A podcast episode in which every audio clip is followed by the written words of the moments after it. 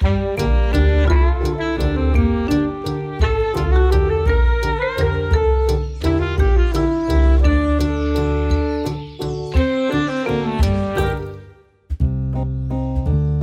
привет! Фонд «Обнаженные сердца» запускает подкаст «Инклюзия и жизнь». Вести их буду я, меня зовут Вера Курбатова, и я руководитель нового проекта фонда «Обнаженные сердца онлайн». Это информационная платформа для специалистов и родителей детей с особенностями развития. С 2011 года фонд финансирует проект правовой группы Центра лечебной педагогики «Особое детство». Группа занимается не только реализацией прав детей и взрослых с нарушениями развития, но и повышением правовой грамотности родителей и специалистов данной сферы. Также оказывает бесплатные консультации. Вместе с юристами ЦЛП мы будем разбираться, почему жизнь в инклюзивном обществе – это наше право. Рада представить экспертов Елена Заблоцкис и Павел Кантор.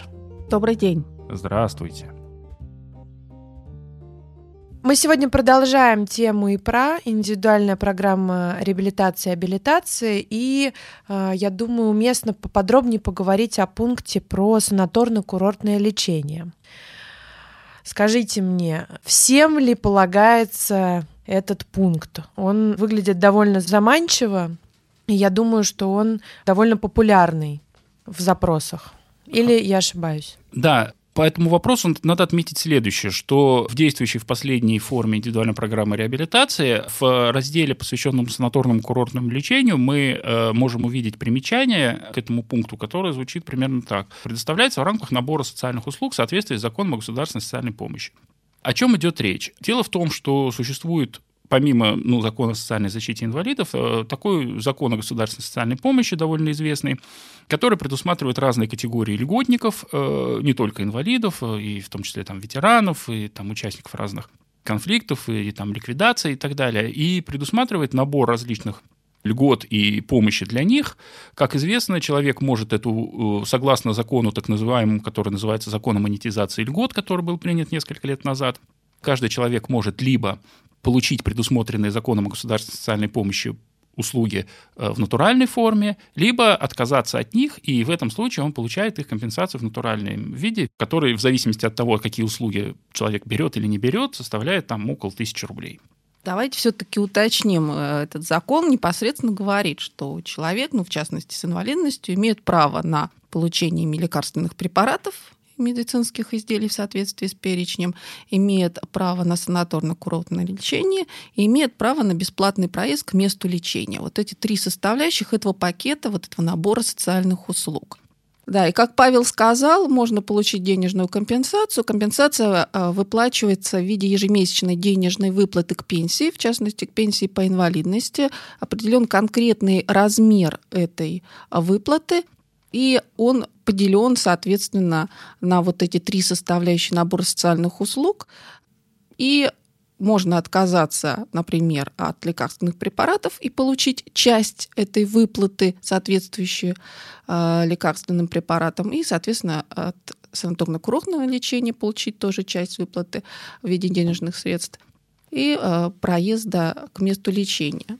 Таким образом, мы приходим к тому, что право на получение путевки на санаторно-курортное лечение обслуживания, во-первых, имеет тот инвалид, который не отказался от этого права в рамках закона социальной помощи. Подождите, прежде чем мы э, перейдем к этому вопросу, я хотела все-таки уточнить, правильно ли я понимаю, что некоторые пункты ИПРА, они не дублируются как бы в денежном эквиваленте, и они вот либо ты их берешь, либо нет. А некоторые, как пункт э, санаторно-курортном лечении, они могут обменяться на значит, э, как, какую-то добавку к пенсии. Так утверждать э, достаточно сложно, потому что все, что в ИПРА заключено, на самом деле это только отметка о том, что вот вы нуждаетесь в таком-то мероприятии. А дальше законодательство, уже отдельные подзаконные акты, где-то законы, указывает, как это мероприятие может быть реализовано. Если мы возьмем те же самые ТСР, о которых мы говорили, Ведь можно получить в натуре, а можно получить компенсацию за самостоятельно приобретенные средства. Но там это работает, потому что есть, например, конкретное инвалидное кресло, которое стоит вот столько-то, и тебе либо его предоставляют бесплатно, либо просто за эту сумму ты можешь купить себе другое. Здесь же речь идет о лекарствах, о дороге и о непосредственно самом курортном лечении. Да, вы правильно говорите. Порядок реализации разных форм, как сказала Елена, он разный. Вот в отношении технических средств реабилитации действительно работает такая форма. И нельзя, например, сказать, мне не нужна коляска, я буду лежать на диване, отдайте мне деньги. Так не работает. Да? Ты можешь получить коляску, ты можешь получить деньги и купить, точнее, купить коляску и получить деньги, либо не брать ничего, но тогда не получаешь ничего. Вот. А вот в отношении санаторно-курортного лечения работает другая форма, да, о которой мы сказали.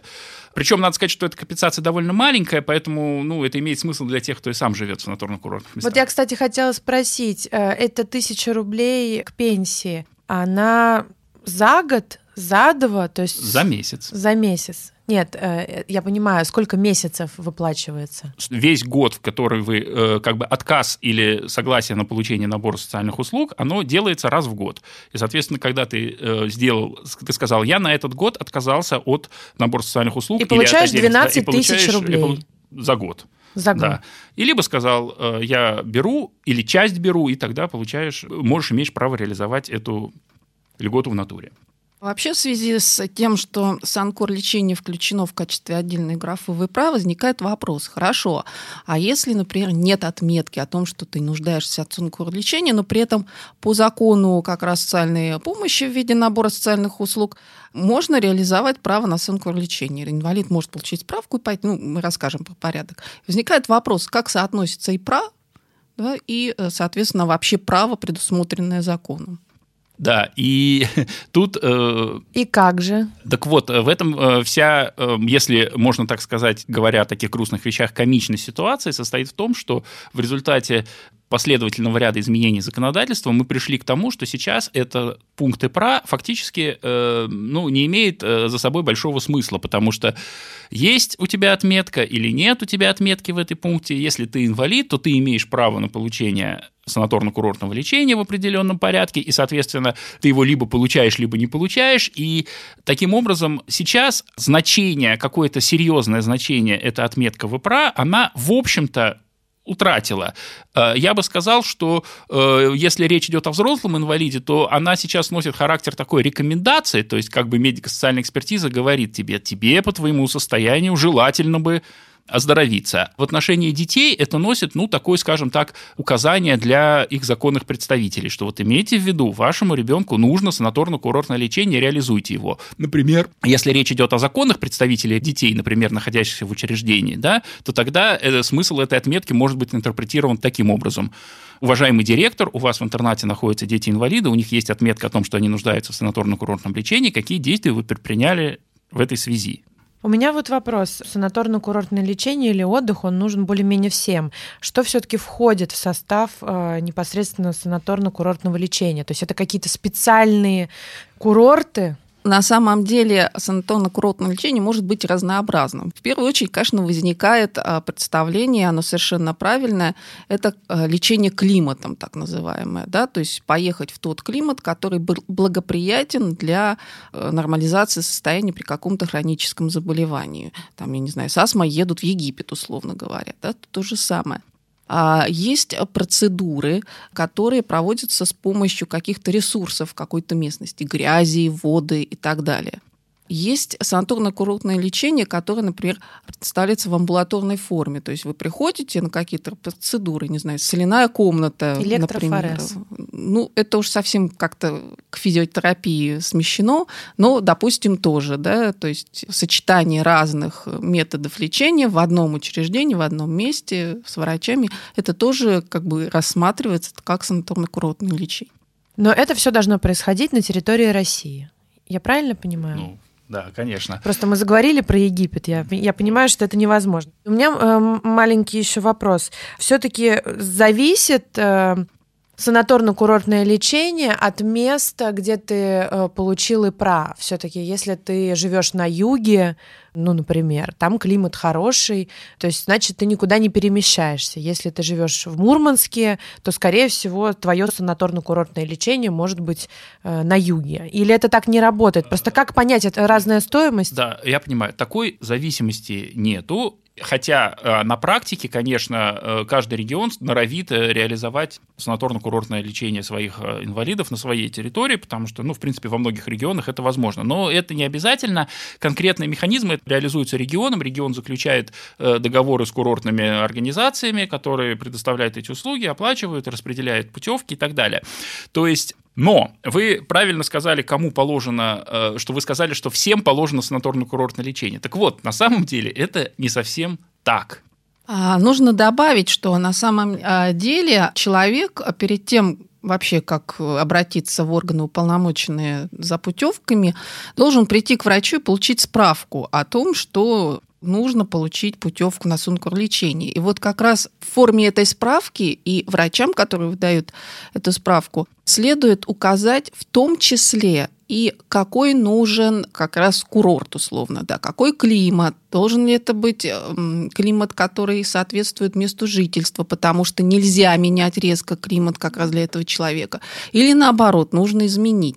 То есть они дают какие-то наводки, по которым становится ясно, какое конкретно санаторно-курортное лечение предполагается. Да, именно так. Другой вопрос, как это состыкуется да, с теми возможностями, которые, собственно, предлагаются уполномоченными органами. Но они какой-то список э, рекомендуемых организаций, курортов, пансионов, не знаю, не прикладывают? Вот. Дело в том, что у нас утвержден перечень показаний и противопоказаний для санаторно-курортного лечения. И на самом деле для различных э, заболеваний, которые есть у инвалида, э, установлены определенные показания по санаторно-курортному лечению, где указывается э, рекомендации по местонахождению санаторно-курортного обслуживания. Ну, например, при таком-то заболевании рекомендована санаторно-курортная организация в климатической зоне проживания пациента, там, бальнеологические с минеральными водами. При таком-то э, рекомендованы санаторно-курортные организации там, в морской морской зоне, при таком-то э, заболевании в лесной зоне и так далее. Так а список-то конкретно есть? То, что мы поняли, что они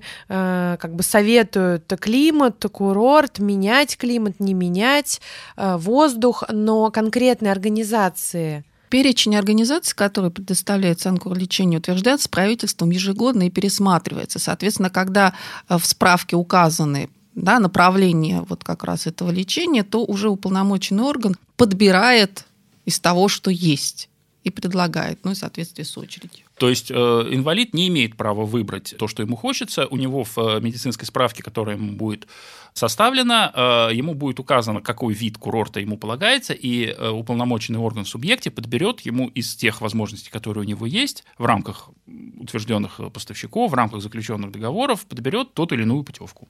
А на практике ожидания и реальность очень далеки э, друг от друга. Просто я понимаю, что этот выбор, он довольно, наверное, субъективный. Всем хочется, наверное, на юг, в какое-то хорошее место. Я бы сказал так. Э, видимо, все-таки большинство инвалидов э, относятся к этому как ну, к дареному коню, и поэтому большого количества жалоб именно с направлением курорта нам не поступает. То есть понятно, что, конечно, и время, и место, ну, не всегда удобно, но э, вам предлагают бесплатную путевку, и, конечно, лучше ее взять, чем не взять. Тут какие вступают уже условия? Выезд вообще куда-то для многих семей – это вот э, такая необходимость, которую они себе не могут сами обеспечить по разным причинам, в том числе многие семьи да, достаточно много тратят деньги на другие мероприятия для, для ребенка, например. Соответственно, а, многие рады любому выезду бесплатная путевка, и э, это в том числе и отдых какой-то. Другой вопрос еще, что очереди на путевки огромные, и э, не справляется государство с предоставлением там постоянно путевки. Да? То есть раз в год вы не съездите, например порядке очередности. Соответственно, многие ездят там раз в три года, некоторым и так не везет. Поэтому здесь скорее э, люди вынуждены брать то, что дают к сожалению. Ну, а на практике часто люди берут в денежном эквиваленте или все-таки ждут путевок? Я не знаю статистики, но мне кажется, что, в принципе, очень многие отказались от э, получения социальных услуг в натуральной форме и считают, что лучше синица в руках, чем журавль в небе. И... У меня еще, знаете, какой вопрос? А, вот, например, все сложилось удачно. Путевка, выезд, а дальше встает вопрос. В ИПРАТа говорилось только о конкретном инвалиде, а как быть э, с сопровождающими этого человека с инвалидностью, то есть ребенка, например? Родители включены в эту путевку или они должны оплачивать дорогу самостоятельно, проживание самостоятельно? Сопровождающему родителю путевка предоставляется также бесплатно. В отношении детей-инвалидов это предусмотрено. В отношении взрослых только если человек имеет первую группу инвалидности соответственно, у него будет сопровождающий. Ну, так как мы разобрались немножко с тем, что такое санаторно-курортное лечение, или, как Елена сказала, санкур, давайте ответим вот на какой вопрос. А, кому оно все-таки положено, а кому не положено? Наверняка есть э, четкий принцип отбора, и кому вписывают это в ИПРА, а кому не вписывают. Давайте сначала кому положено. Существует утвержденный перечень показаний для санаторно-курортного лечения, как я сказал. Это приказ э, Минздрава номер 281Н. И там для каждой нозологии и отдельно для детей и для взрослых указана э, нуждаемость в санаторно-курортном лечении. Если мы обратимся к интересующему нас вопросу, связанному с э, ну, ментальными психическими расстройствами у детей, то мы на самом деле увидимся, что большинство психических расстройств как таковые сами по себе показанием для санаторно-курортного лечения не являются. Показаниями являются невротические расстройства, тики, э, нарушение сна и бодрствования и тому подобное. Но вот именно, например, расстройство аутистического спектра или там шизофрения или там умственная отсталость, вот эти заболевания или нарушения показаниями для санаторно-курортного лечения не являются. Хотя, э, естественно, это не исключает того, что э, ребенок может иметь инвалидность по психическим заболеваниям, при этом одновременно иметь другие нарушения, которые, может быть, и не связаны с инвалидностью, нарушения опоры опорно-двигательного аппарата, нарушение пищеварительной системы и так далее, которые являются показанием для санаторно-курортного лечения. Поэтому многие дети наши с ментальными нарушениями, которые получают э, санаторно-курортное лечение, получают его по другим показаниям. Хорошо, а кому не положено и точно не получится вписать санаторно-курортное лечение в ИПРА? Ну, на самом деле противопоказания также утверждены, и, э, собственно, врач э, при выдаче справки по определенной форме 070 с какой-то буковкой руководствуется нормативным актом, где эти противопоказания установлены. Ну, вот в частности, если э, касаться категории, которой мы занимаемся, это психические расстройства, то противопоказанием является психические расстройства в стадии обострения или, как говорится, нестойкой ремиссии, которые сопровождаются какими-то проявлениями опасными для самого инвалида или опасными для окружающих. Нежелательное поведение, самоповреждение, убегание. Да, агрессия какая-то. И э, была долгая дискуссия как раз в отношении детей, потому что ребенок всегда в сопровождении родителей, которые знают эти особенности, они всегда контролируют ребенка, всегда могут помочь избежать действительно опасности для ребенка для окружающих. И поэтому рассматривать это противопоказаниями для ребенка не всегда правильно. Да? И здесь, конечно, вступает нормы как раз порядка выдачи справок о получении санкур-путевки, а, где сказано, что врачебная комиссия определяет, собственно, эти противопоказания в каких-то сложных конфликтных ситуациях. Это можно рассматривать отдельно. Мне просто казалось, что если мы говорим о нежелательном поведении, то это такая категория переменная, то есть э, нежелательное поведение может быть, потом можно с ним работать, оно вроде как исчезнет. То есть это значит, что ты сейчас не претендуешь на санаторно-курортное лечение, потому что ты агрессивен, но через какое-то время ты претендуешь, как это происходит? Вы на совершенно правы. Формулировка противопоказаний именно так и звучит. Психические расстройства, расстройства поведения в состоянии обострения или нестойкой ремиссии. То есть психические расстройства и нарушения поведения в состоянии обострения или нестойкой ремиссии. То есть, если э, вы обратились за санаторно-курортным лечением, за оформлением справки, и врач видит, что в данный момент ваше состояние, ну или там ребенка состояние обострено, и он ему это противопоказано, он вам эту справку не даст, но это не значит, что в случае, если вы э, выйдете в состояние э, ремиссии устойчивой, то в этом случае вам, в принципе, даже несмотря на то, что само по себе расстройство никуда не делось, это не будет являться противопоказанием. Еще распространенным противопоказанием, в связи с которым возникают вопросы, является эпилепсия, то есть наличие эпилептических припадков. Так вот, тоже в настоящий момент формулировка идет такая, что противопоказанием является эпилепсия, которая не устойчива к э, препаратам, неустойчива к терапии и которая сопровождается припадками. Если у человека эпилепсия находится в состоянии контролируемом, если он принимает терапию, терапия его держит, то это противопоказанием для санаторно-курортного лечения также не является. Ну подождите, а если у человека, у ребенка эпилепсия, но при этом, например, нарушение в двигательно-опорном аппарате, то есть получается ему с одной стороны показано санаторное курортное лечение, а с другой стороны противопоказано. Как происходит этот выбор. Да, если у ребенка эпилепсия устойчивая к препаратам, к лечению и сопровождается с текущ, текущими приступами, то это противопоказание, несмотря на наличие показаний, ему справку не дадут. Да, и нужно сказать, что ну, требует ремиссию э, не менее 6 месяцев в отношении эпилепсии. И вот в связи с тем, что состояние может меняться, в частности, да, обострение психического расстройства, нужно упомянуть, что вообще справку нужно получить и сдать в уполномоченный орган, который выдает путевки, до 1 декабря. Справка действительно 6 месяцев. То есть, в принципе, вариативность да, прийти в другое время имеется. А другой вопрос, что очень часто на практике возникали ситуации, когда отказывали по этому основанию там, детям, ну, у которых периодически эти проявления. Да? Тут как бы усмотрение врача достаточно широкое, и иногда бывают такие конфликтные ситуации, что ну, легче отказать, потому что не, хочется возиться, или были какие-то перед этим не очень хорошие истории с такими детьми в самих санаториях. Ну, тут родителям только нужно пожелать стойкости, если они понимают, что есть показания, и действительно это необходимо, нужно эти ситуации разруливать. Да, таким образом, если резюмировать, можно сказать, что реализовать право на санаторное курортное лечение может возможно, если у вас есть инвалидность, э, если у вас есть показания медицинские для санаторно-курортного лечения, если у вас нет противопоказаний, в том числе по вашему текущему состоянию, и если вы не отказались от получения э, санаторно-курортного лечения в качестве в натуральной форме в рамках набора социальных услуг в соответствии с законом о государственной социальной помощи. То есть вот совокупность этих факторов дает возможность реализовать право на санаторно-курортное лечение. Скажите мне, пожалуйста, а как получить ту самую путевку, особенно если речь про выезд куда-то?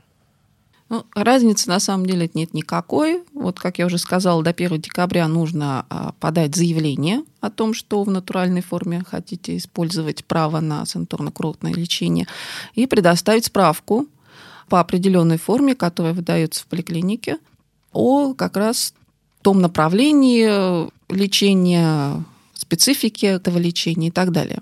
Справка подтверждает, что нет противопоказаний. Ну, фактически да, но и плюс как раз те рекомендации по этому лечению, которые определяют, куда вы поедете лечиться и в каких условиях. А, соответственно, а, желающий получить санкурпутевку ставится такой своеобразный учет, и, к сожалению, нет никаких сроков да, для того, когда путевка будет выдана.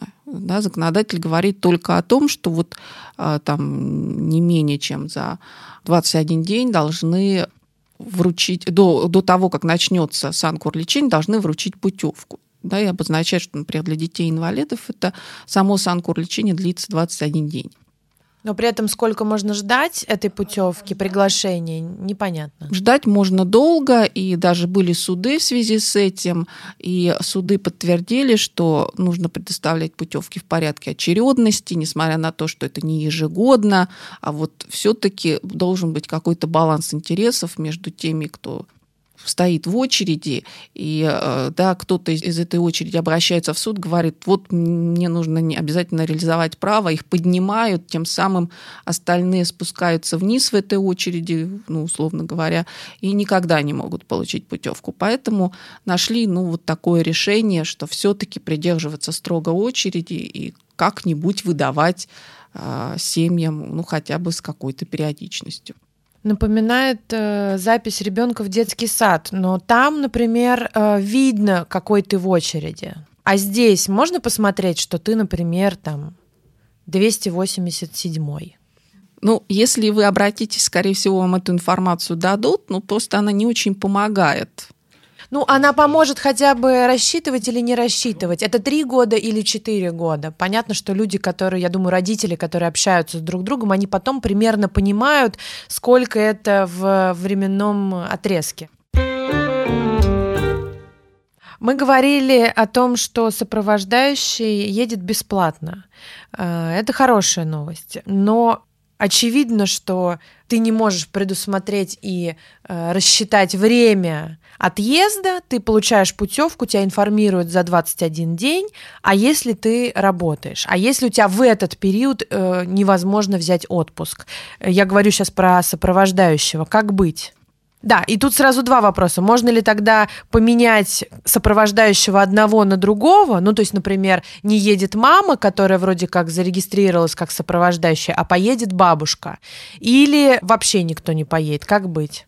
Сопровождающий может быть любым на самом деле, никаких ограничений нет. Сам факт сопровождения ребенка необходимо, конечно, будет оформлять документы, если это не законный представитель, да, не родитель, не опекун, не попечитель.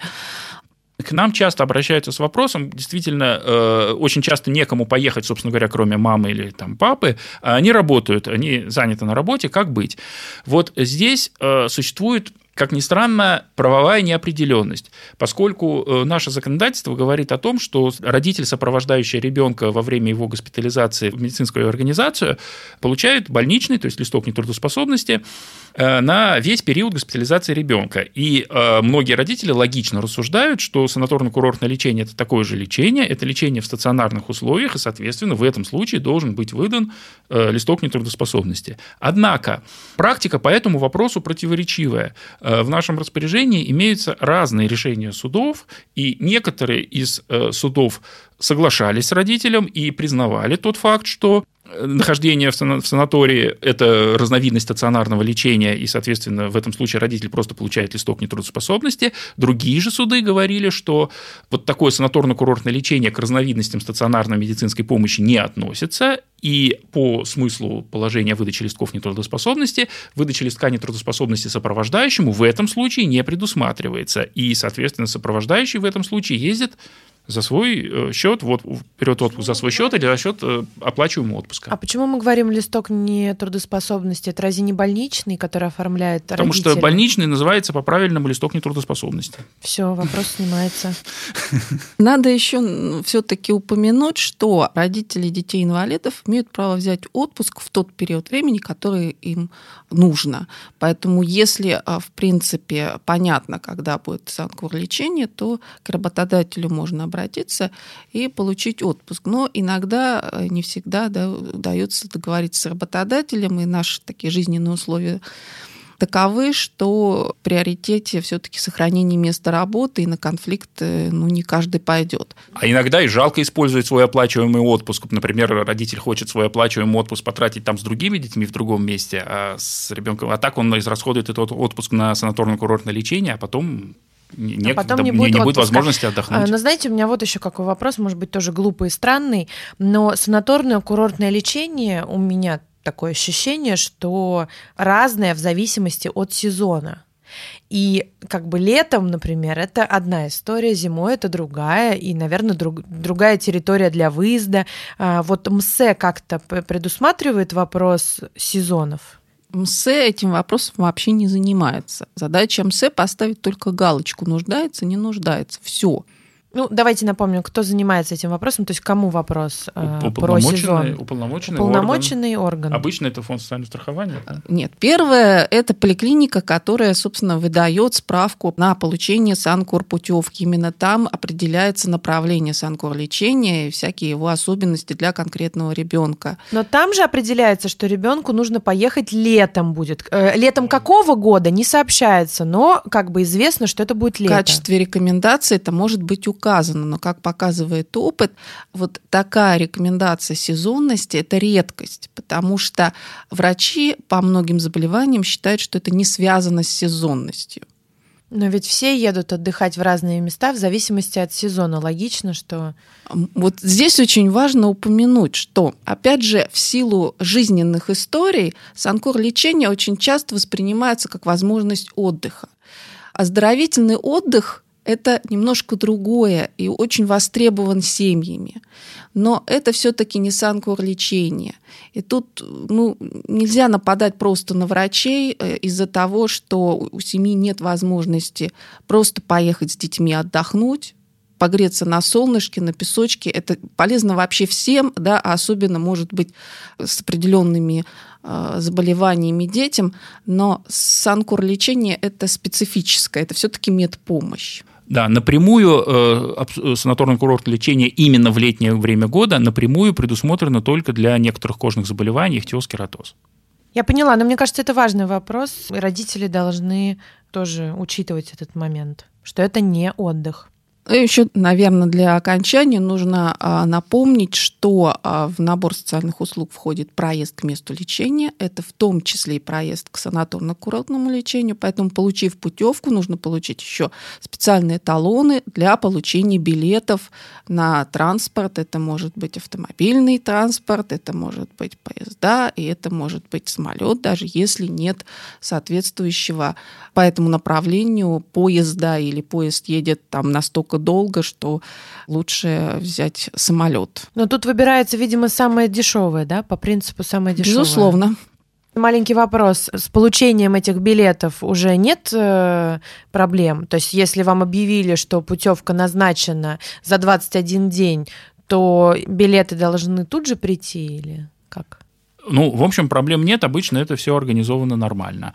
Ну, к вопросу об удаленности вы можете это вырезать, но по сети ходит вирусный ролик с ведущей камчатского телевидения, которая расхохоталась, когда ей называли э, вот именно вот те суммы, которые выплачиваются в качестве денежной компенсации за проезд к месту лечения. Это связано тем, что понятно, что э, для Камчатки, откуда выезд, э, любой выезд на большую землю, это десятки и десятки тысяч рублей только самолет, вот эти там суммы 200-300 рублей в месяц, они показались ведущей смешной. А вообще там в целом в России там 200 рублей в месяц, там 2000 рублей в год. Э, это, в общем, в принципе, цена билета во многих местах. Ну, это ладно. Я это думаю, ведущая рассмеялась не только над компенсацией вот этой стоимости проезда, а вообще в комплексе над ну, этой хорошо, суммой, да. потому что нереально за эти деньги ничего Подождите, получить. но мне казалось, что это не абстрактная сумма, которая падает тебе к, к пенсии, а это все-таки с учетом э, действительно стоимости. Так вот, вы, мы же сказали, что если вы берете в натуральной форме, а, то вам дают билет. А если вы отказываетесь в натуральной форме, вам дают вот эту как бы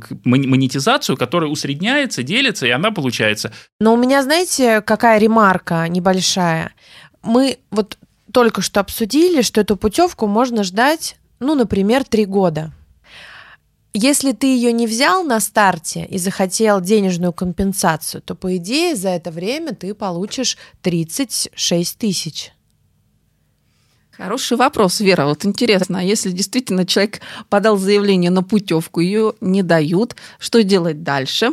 Вопрос. у нас таких не было, кстати. Не было? То есть, получается, ну, я же правильно понимаю, что человек э, за год получает вот эту сумму в денежном эквиваленте, если он выбрал деньги за санаторно-курортное лечение, это там тысяча рублей в месяц. Дальше в следующем... Тысяча рублей в месяц – это за все, и за лекарства, и за санкур и так далее. Ну, за это, все, хорошо. Рублей в месяц. За все. Ну, предположим, за все. В следующем году надо как-то подтверждать еще раз. Раз, раз в год ты Раз в год ты подтверждаешь. Ну вот, например, три, три года подряд ты подтвердил, получил, например, 36 тысяч. А так, получается, ты выбираешь санаторно-курортное лечение, а потом ждешь его там 3-4 года. И все это время не получаешь никакой компенсации. Да, получается так. Мне кажется, мы закончили тему санаторно-курортного лечения и ПРА. Поэтому до встречи в следующем эпизоде. До свидания. До свидания.